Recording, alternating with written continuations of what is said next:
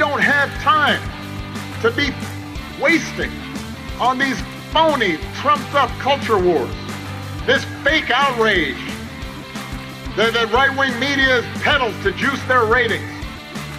Hello, everyone, and welcome in to the Palmetto Family Matters podcast. Justin Hall joined, as always, with Mitch Prosser, our Director of Outreach here at Palmetto Family Council. Thank you so much for listening to and streaming this podcast.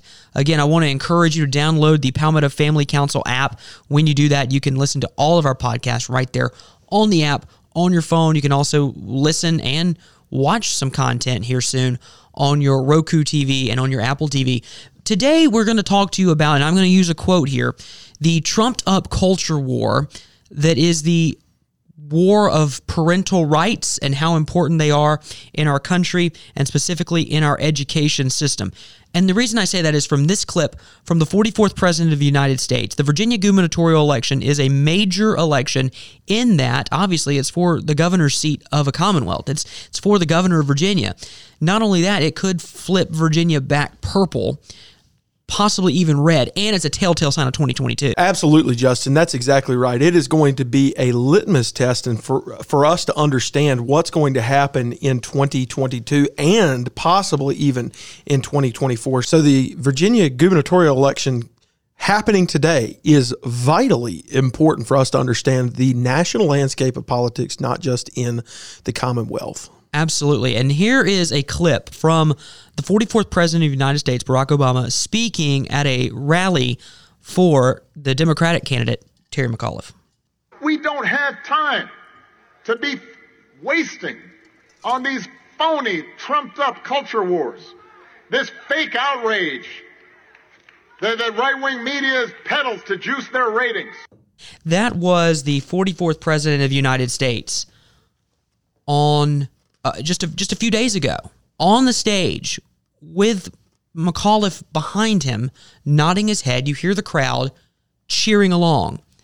That video, courtesy of social media, because it's everywhere. He called it the trumped up culture war. And again, Mitch, language is language. Yes. Those words aren't ill placed. They're for a reason. Here's the here. Let's set the stage. If you're unaware of what's going on in Virginia, Terry McAuliffe, the Democratic candidate, Glenn Youngkin, the Republican candidate, trying to win the seat of the outgoing governor, Ralph Northam. You may remember Ralph Northam. Anyway, they're battling for this seat. Glenn Youngkin has come pretty much from out of nowhere in this race and has now overtaken in the polls has overtaken Terry McAuliffe.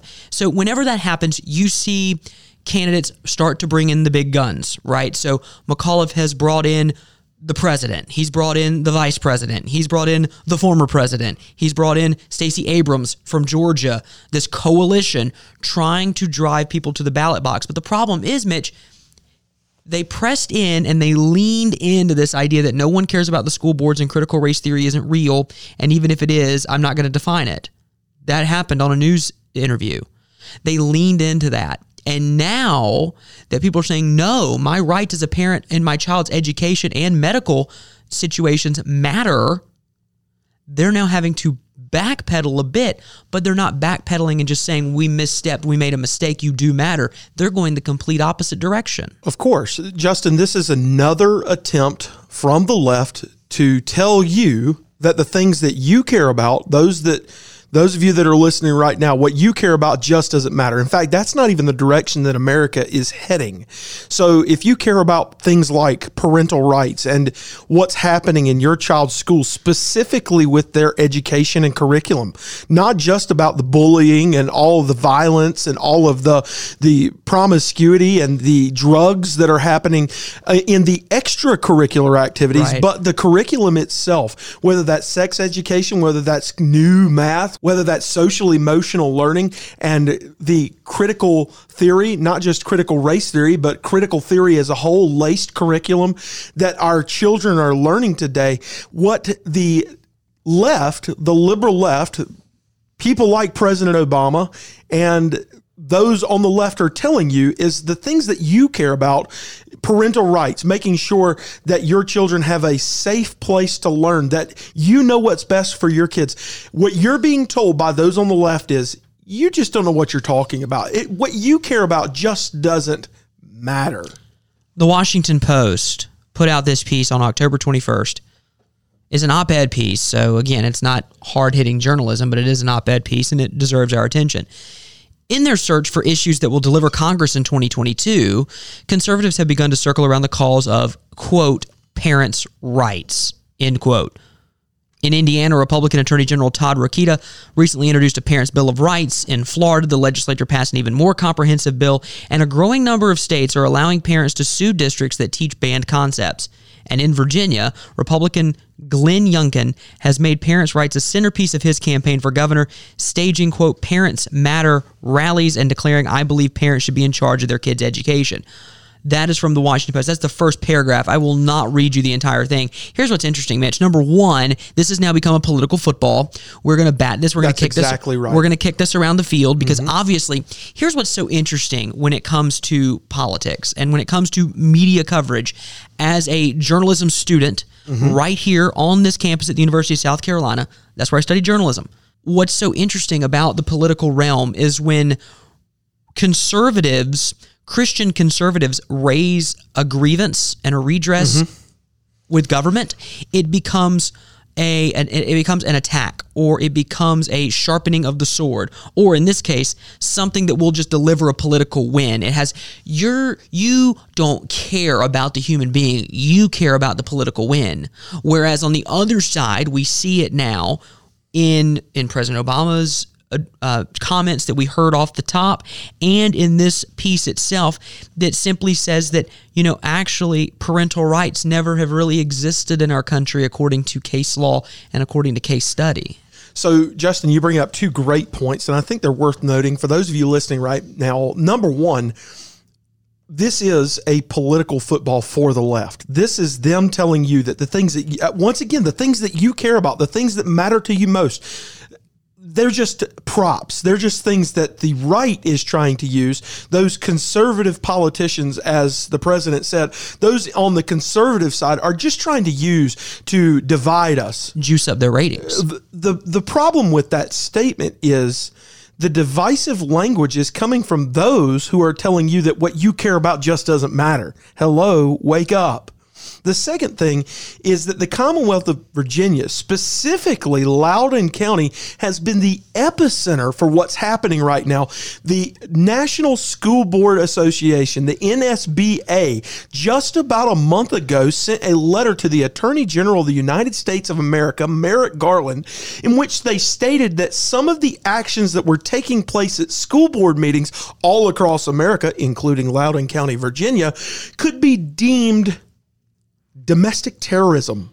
Yes. In other words, if you voiced your opinion, if you voiced your opposition to things like critical race theory, to things like the LGBTQ plus agenda, the sexually pervasive agenda in America, if you voiced your Christian conservative values, that was considered domestic terrorism. Now, they've since backpedaled. They had and to. In fact, Pre 9 11, Merrick Garland, the Attorney General of the United States of America, issues a memorandum in which he states that we must be careful for those that could possibly exercise domestic terrorism. They've since backpedaled that. They had to, but they didn't apologize in the way you would think they would. They they didn't say, "Oh, we're sorry for what we said." They said, basically, "We're sorry that we misrepresented." Yes. They didn't say you're not terrorists, you're not wrong. They said, "Well, we were off in the flavor." This is absurdium. Yeah, I'm sorry, but I'm not sorry. Exactly. And here's and here's this this last paragraph just just gets me. It's just a couple sentences. This is how it wraps up on the Washington Post piece. In framing our public schools as extremist organizations that undermine the prerogative of families, conservatives are bringing napalm to the fight. Mm. That may rally the base and tilt a few elections in their favor. But as with any scorched earth campaign, the cost of this conflict will be borne long after the fighting stops. Parents may end up with a new set of rights in quotations only to discover that they have lost something even more fundamental in the process. Turned against their schools and their democracy they may wake up from their conspiratorial fantasies to find a pile of rubbish rubble and a heap of ashes. Wow. here's where the framing happens folks. And again as the as a journalism major it's all in the wording. That's why it was so important for me to write the piece I did for palmettofamily.org mm-hmm. where we're talking about the change in the language. Understand this is how it's being set now. This is not just a trumped up culture war. This is not just make believe. Parents really feel like this is happening. Why? Because it is. You mentioned Loudoun County, the stuff that's happening in that school district, I can't say. Number one, because we have to abide by a certain set of rules and, and a moral code and what we say on the air. Not only that, I would blush, and everyone who knows me would blush. Those are kind of the things that are happening and are being swept under the rug. It's not just a culture war. It's not just don't pay attention to to the wizard behind the screen here. Don't pay attention to the little man behind the curtain. Focus on the big face that's appearing before you. This is not just a culture war. This is what it's trying to do is the same thing that that Dr. James Dobson talked about in 2001. Start with children lead them, train them in the way that you want to. Ultimately, in this case, the government wants to. Mm-hmm. And and parents be darned, we don't care what you think. That's right. This is how it's going to go. And Terry McAuliffe said as much when he says parents shouldn't be involved in what their kids learn in school. That's exactly right. It's cultural erosion through deconstructionism. Yep. And really, what we're doing is, uh, well, what the left is doing is they're deconstructing the framework and fabric of our nation in order to rebuild something. They're Yes. telling you that the traditional Christian biblical values that you hold dear just don't matter anymore. We're going to part ways with that. Imagine, if you will, that you own a house, and inside the house are all of your belongings, and someone somewhere comes into your house, whether you know it or not, and they take one of your things. Maybe they take uh, a, a butter knife or, or a dinner fork, and then the next day they take uh, your TV remote, and then the next day they take one of your pillows. And before you know it, over the course of a year or two, they've taken everything out of your house. Now, a butter knife really wasn't that big of a deal, or a bedroom pillow, or the well, actually, the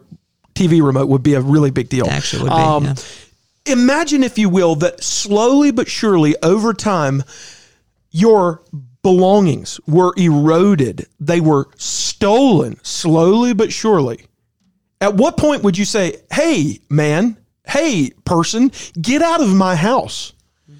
It's time for us as Yep. Christians to wake up and realize that cultural erosion through deconstructionism has slowly but surely over a long period of time stolen many of our belongings, including many of our children. And many people are now just waking up to realize there's been a guy in our house all along. His name is Satan, stealing everything that we care about. This goes uh, we could go a couple different ways here. I know right now what you're thinking is okay well we can talk about the quote unquote trumped up culture wars. We can talk about how the left is driving us off the cultural cliff. We covered that in episode number one but in your mind right now you're saying hey it is election day across the country in a lot of different areas including in virginia. And i'm, I'm sure you're all going to be following that election closely. But we had representative brandon newton in our studio just a couple of days ago. What a timely visit from representative newton. Representative newton he represents lancaster and york counties parts of york county. He was in to discuss his bill, House Bill 4150, which discusses election reform, an election reform in the state of South Carolina. It, it was an illuminating conversation, one that I enjoyed. I know, Mitch, you did as well. So sit back and enjoy and, and learn more about what Representative Newton and others, and a lot more than you would think, are doing in the State House to protect our elections here in South Carolina. Justin, I'm so grateful that we have a state house full of men and women that are Christian conservatives. They care about the things that South Carolinians care about, from Varnville to Greenville, from Blacksburg to Spartanburg, every ville and burg in South Carolina. Speaking of villes and burgs, Lancaster, South Carolina, part of Lancaster in York County, Representative Brandon Newton is with us today. I'm grateful for what he's doing for the people of his district, his constituency, but not just that. Justin. Brandon, tell us a little bit more about H4105 and what that's doing for every South Carolinian. Absolutely. Well, first, thank you all so much for having me on the show. Love it. Um, um, proud to have y'all supporting us and all the good stuff y'all do at the State House. Um, it's not unnoticed. Um, so, 4150 is really a big bill in that it could finally change our voting system in South Carolina to bring it into what I'd call the modern world. Um, we've basically had the same rules and system for almost 30 years now, and it's simply not. Um, the system is not working the way it was intended to. So let me go through some examples of that. Um, we have 18 reasons you can vote absentee in South Carolina Which is no excuse at all, right? basically and, and that's what it's turned into is our elections offices and the public have figured out okay i can make one of these work for me and, um, and and so they do. And so we've de facto had early voting in south carolina for a couple of elections now. People have finally learned they can do this. Well that's not how it was intended. And so 4150 tries to rebalance our system so it creates an actual early voting period um, so you would go to go to a polling place like you would on election day. You'd show that photo ID, and you would vote on the machine. You wouldn't have to have an excuse to do it. This would set up like a a two um, week period of doing this, and more importantly, a big change it does is it requires location. So this is something that I think could be done wrong if you don't put this in this bill. Is that by requiring counties by their population or by their land area, um, whichever formula we end up landing on. Um, to have certain number of locations because you know Lancaster County is a great example. We have Mm-hmm. 100,000 people. We had one location to vote absentee Wow. at the last election. Now it was the entire county building. So literally they put voting machines on all three floors. They had half the county staff just do that for a month. So we Wow. had I'll say they voted a third of our voters voted absentee at the county building in the whole county and we never had more than a 10 minute wait. That's awesome. Staff That's did work. a wonderful job. I told them y'all deserve Yeah. a raise for figuring out Yeah. how to Yeah, do no this. kidding. Um, but you know, if we would have had lots of different locations, it would have fixed the issue. Um, So looking at putting multiple locations, like Lancaster County under a formula would have like three locations. They couldn't be more than ten miles um, close to each other. So we can push these early voting locations out into our rural areas. Because basically every county has to have the one that's at the county building. After that, current law, they have complete autonomy on what to do. So you have huge disparities. Richland last time had like seven locations. Lexington had one permanent location. It's not fair. You're treating voters differently. So mm-hmm. we need to have a state standard for that. And like I said, and pushing that out into our rural areas, I think is so important. Early voting should not be something people can only do if they live in the county seat which is how it's working in a lot of South Carolina. So moving those locations into rural areas. Um, in order to do this, you can finally turn absentee voting, which is when people vote by mail, into what it's supposed to be, which is absentee voting. People who will be absent on election day. Um, and so the big two that um, we would look at reforming, the, uh, there's a lot of reasons, but there's two that really um, catch almost everyone who votes early. I think it's like 90% of people who vote absentee currently use the 65 and older excuse um, out of town on election day or working on election day. That's most of the public. And so what ends up happening is they use those three. Um, what I would do is take the abs- the working on election day and the being gone on election day and change that to being out of town for the duration of early voting and election day. Fascinating. So you would still get the people. Look, you get the guy who wants to go to Italy for a month. He can still vote absentee. Um, you get the person that's out of town every day working, except maybe on Sundays where you wouldn't have voting going on. He could still go and vote absentee because he won't be there. But it stops people from just using our absentee mail-in system as a open-ended door. Um, and I think that's the key: is have that absent, let absentee voting be what it was supposed to be, absentee voting. when we're talking about this absentee voting, doesn't it appear that when we, if we were to lessen the avenues of absentee voting and, and, and con, sort of constricting the reasons, mm-hmm. how would that affect turnout? Because I, I believe that's that's where a lot of people go to when it comes to absentee. We saw it in the last Yes. major presidential election. It was okay. All the early numbers are going to come in this way. You're going to see a certain result. Wait three or four hours or three or four days, and then we'll see something different. Mm-hmm. How would how would this bill affect voter turnout in South Carolina? So I think it would help it by having two weeks of just pure early voting. Walk in there, you just vote like you do on election day. Um, it would require having a full Saturday, which is I think very important. Having one Saturday that people who work during the week have the opportunity to go vote on that Saturday. I think you know it's funny. It used to be we looked at Saturday voting. weird. are. no, I'm still someone who doesn't believe we should have voting on Sunday. I think you know that's a day of rest and it should stay that way. Um, but having that Saturday lets those people who are working um, go and vote. And so having that and having the multiple locations, um, you know, a lot of people Columbia, Richland, Lexington is a great example. You know, if you live in Batesburg, Leesville, but you work in Columbia, if that polling place is only open Monday through Friday from 8:30 to 5, you'll never be able to vote early. Correct. So having it maybe close at 6 instead of 5 will catch a lot of people. Having that Saturday will catch a lot of people who otherwise would have to figure out how to get home before 7 p.m that night. So helping our commuters vote, um, I actually think it would increase turnout because people would now know we're going to have early voting. The, the counties will publicize the locations and the dates beforehand. And on top of that, our candidates will. Look, you know, if I'm running a campaign and we're going to have an early voting location in Indian Land, which is in my district, we've never had one there before, you better believe I'm going to put it on every piece of literature, everything I pop out there saying, hey, you can vote at the library on 521. Yeah. First time ever, you know, and it's going to Yeah. be packed. Um, and that's what will happen is trying to you know rebalance our system to what it should be, which is if you want to show up and vote early, you show that photo ID, you can vote no excuse. But if you need an excuse, absentee voting by mail should not be used as a pure early voting method, which is what it's currently being used as. So there's a lot of mixed opinion on this. Uh, Justin and I are both Braves fans, and the Atlanta Yes, we are. uh, the Atlanta All Star Games moved because of restrictive voting laws. How would you respond to those who would corner you, Brandon? And I misspoke just a moment ago and called it 4105. Tell you that 4150 Yeah. is restrictive and against minorities and it's oppressive in its language. How would you respond to those people? Well, first I'd say you know right now we're one of I think ten states that don't rec- that have no early voting without an excuse. Only one 10 states. Wow. My bill would take us out of that list of 10 and put us with the other 40 that allow some sort of voting with no excuse. So if creating no excuse early voting is restrictive, I'd like someone to explain that to me.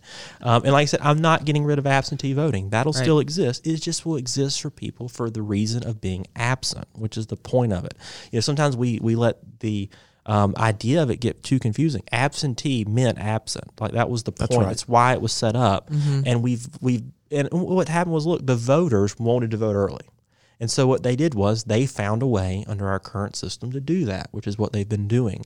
We need to simply give the voters what they've been wanting, which is mm-hmm. in-person early voting and then mail-in absentee to be what it was always intended to be, which is absent voters. This is the perfect example, by the way, of states doing what they're supposed to do in terms of voter and election law. I mean, this is That's this right. is a prime example of how our government is supposed to work. By the way, and I, and I love the point you raised. It, this your bill, if it were to be called restrictive, is actually quite interesting because everything we talked about actually cre- makes things more um, equal and Mm-hmm. dare dare I use the term equitable? No, it makes it, it makes everything equal. And and so when when you're when you're talking to folks, your constituency and others around the state, what's been the response either at the Capitol building or around the state in regards to your in, to so your it's, bill? it's been really interesting. Like, so I've been surprised how many people are shocked that both parties almost agree on 90% of this. They don't realize they do um, because it's such a hot topic. Um, like, all of my Democratic colleagues have no problem with in person early voting. And the vast majority of Republican voters don't have a problem with in person early voting because you're showing that photo ID just like you would on election day. They like that. They know those voters are showing that ID and it, and the election's being done safely and securely. And so that's something that we really all agree on. The only sticking points come into you know, using the formula for the locations. What do you use? Like, so I originally was going to do a voter roll number. So just every 10,000 registered voters, you get another location, or 50,000, you have to have another location. Uh, one of my Democratic colleagues brought up, why don't you do a person one and a land area one? Because That's a great though- idea. and I loved it because I, you know, That's a my, good idea. her point was, look, from my town to the county seat is is an hour drive. Oh yeah. And she said, but we might only have one location. And I was like, well, let's have both formulas. Is what I what I'd love to do is have both formulas, and then let people um, let the counties choose between the two. You know, but they can't have lower than the lowest one. You know, and, and put that on the counties because right now the counties have full autonomy. They can have 30 absentee voting locations or they can have one. And that's a huge to me that's a that's an equal opportunity equal rights issue there in that you're going to have counties that are giving access one way, you just cross this imaginary line in the sand, and they aren't giving the same access. That's a da- I think that's more dangerous than doing nothing. I think uh, the word wouldn't be restrictive. I, I think the word is is creating this bill would create some sort of system Yeah. that makes sense and and that keeps everybody on equal footing while while giving the counties the options to choose if that were to happen, Yeah. giving them the opportunity to choose. But you're setting the framework Have a they need to work in. We yeah. need to have some kind of standard for this. Representative Newton, I love what you said there about uh, making sure that every voice is heard. And that's what I believe makes you and others like you such great representatives and legislators is that idea of compromise. Now, mm-hmm. that's a bad word to a lot of people, mm-hmm. but that is what our framers, the founders of our nation, set up. They meant for the legislative body to be one where there was an arduous slog making sure that the best ideas were heard and the worst ideas were weeded out. I love what you did there mm-hmm. with that Democratic colleague, hearing their words, listening to them, and then doing something about it. Yeah. That's a great idea. I mean, it was a wonderful idea. Another one, um, you know, uh, one thing I want us to do is I think our voters, one thing we did right in South Carolina, we got our election results done on election night. Right. We, We knew what happened. A lot of states didn't do that. So, one thing my bill also does, um, we did this last year, which is letting the absentee votes are in two envelopes. We let the counties open up their outer envelope one day. And um, and then the next day they open the inner envelope and they count the ballots. That way the ballots are done being counted at 7 p.m. on election night. They're not doing what Georgia or Pennsylvania was doing, which counting them days later.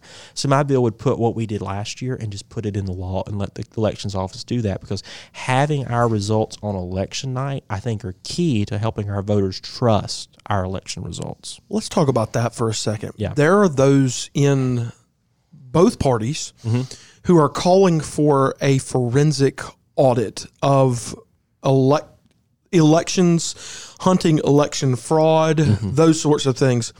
What does 4150 do to address this idea of an audit? So, so my current bill doesn't do anything, but some changes I've been looking at doing to add in it is to set up um, to more standardize our auditing process. So, a lot of people don't realize we already audit our results. Yes. So, one of the good things about the system that we bought um, is that it has that paper backup. So, you know, you you use the machine, you get your ballot, and you put it in the black box. So, you have one, you have the electronic count that comes from the black box, but the ballots are in the bottom. And what they do is every county pulls out a precinct or two after election day and they hand count those ballots. That allows you then to be able to audit your results to know if they match. And I think that's so important, so important that you have that paper backup. Because one problem I think we had with our old system we didn't have that paper backup. We only had the computer screens that people pushed. And so a recount or an audit of those ballots really just meant hitting print again. And that was a huge problem. Now we can open those ballots up, we can hand count them, and we did that after the election.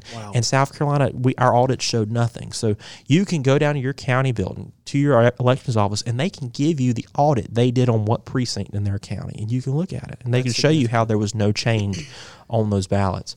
Um, so what my bill do to standardize that? One, requ- put a number requirement. Either each county has to do like one precinct or two or two precincts or a percentage of precincts each election has to be made public um, and then give the state election commission the ability to to could command or order more audits if they see fit. If something's out of whack they have the power on their own. They don't have to come to the general assembly. They can go hey something doesn't look right here and then they do it. And even more importantly the state election commission would pick the precinct. So this is something i think would help. You know the state election commission doesn't know what little precinct in Lancaster they're going to pick.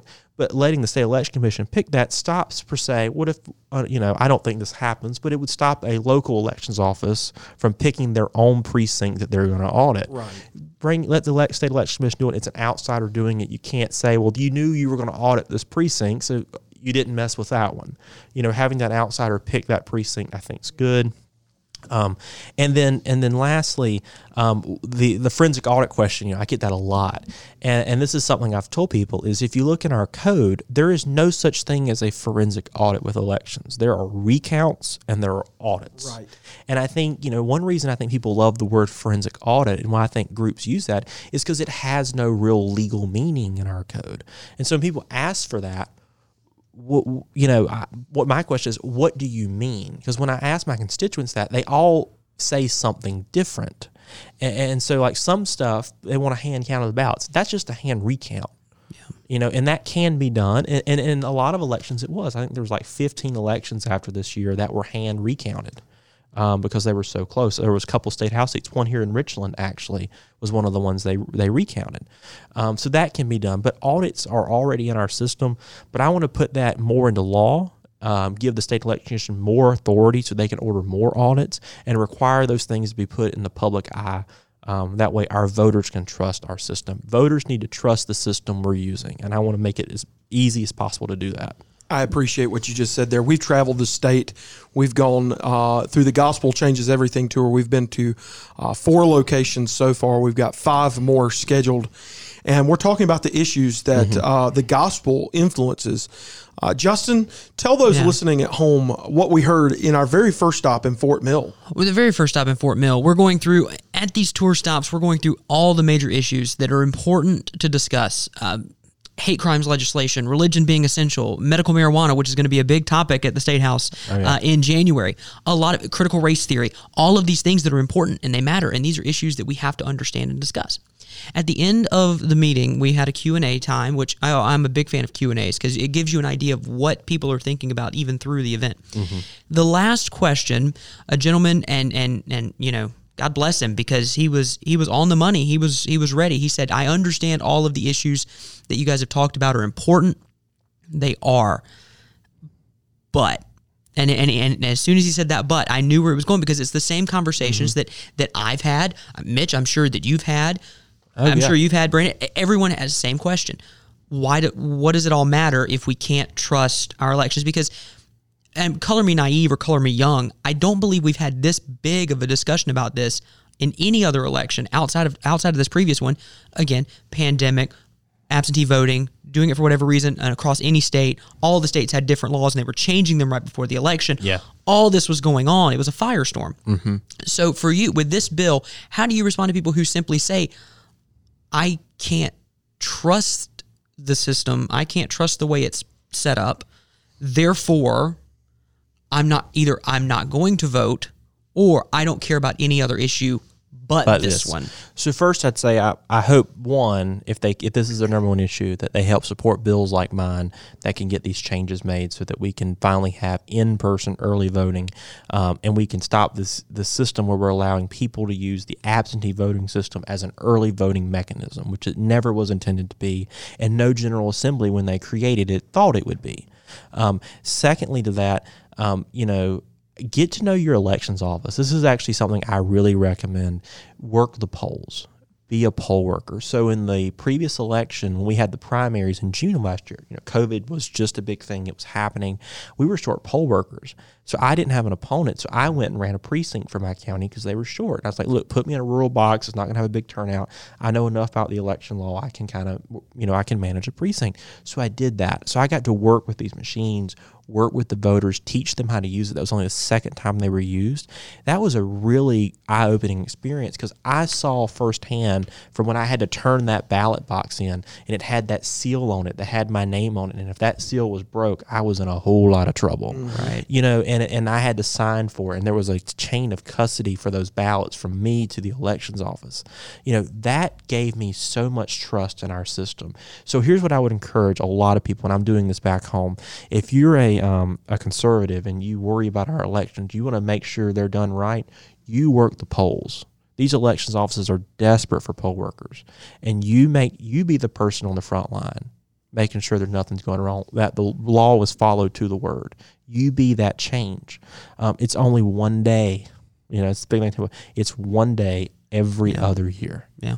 You know is that too much to ask that to do that? Because you know i think that's a huge change. A lot of these local counties are struggling for poll workers and having some good conservatives at each precinct who know the law that'll build trust. Because what i noticed when we have debates like in our local county party meeting i was at a york meeting and um, we had people who were arguing over it.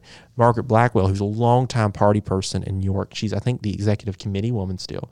She stands up and she's like i trust these machines. They say why? She said i work the polls I'm, mm. and they, they were like, "Well, how do we know where the ballots are?" She said, "Because," and she explained what she did, how she has to drive those pre those ballots to York, sign them in, make sure they're protected, you know. And people just don't know our system, And so I think the more you get to know it, the more you work in it, the more you see it, you'll build trust and you'll be able to see when someone has a question, you'll be able to answer that question. Because look, everybody that has a problem with our election is not going to call me.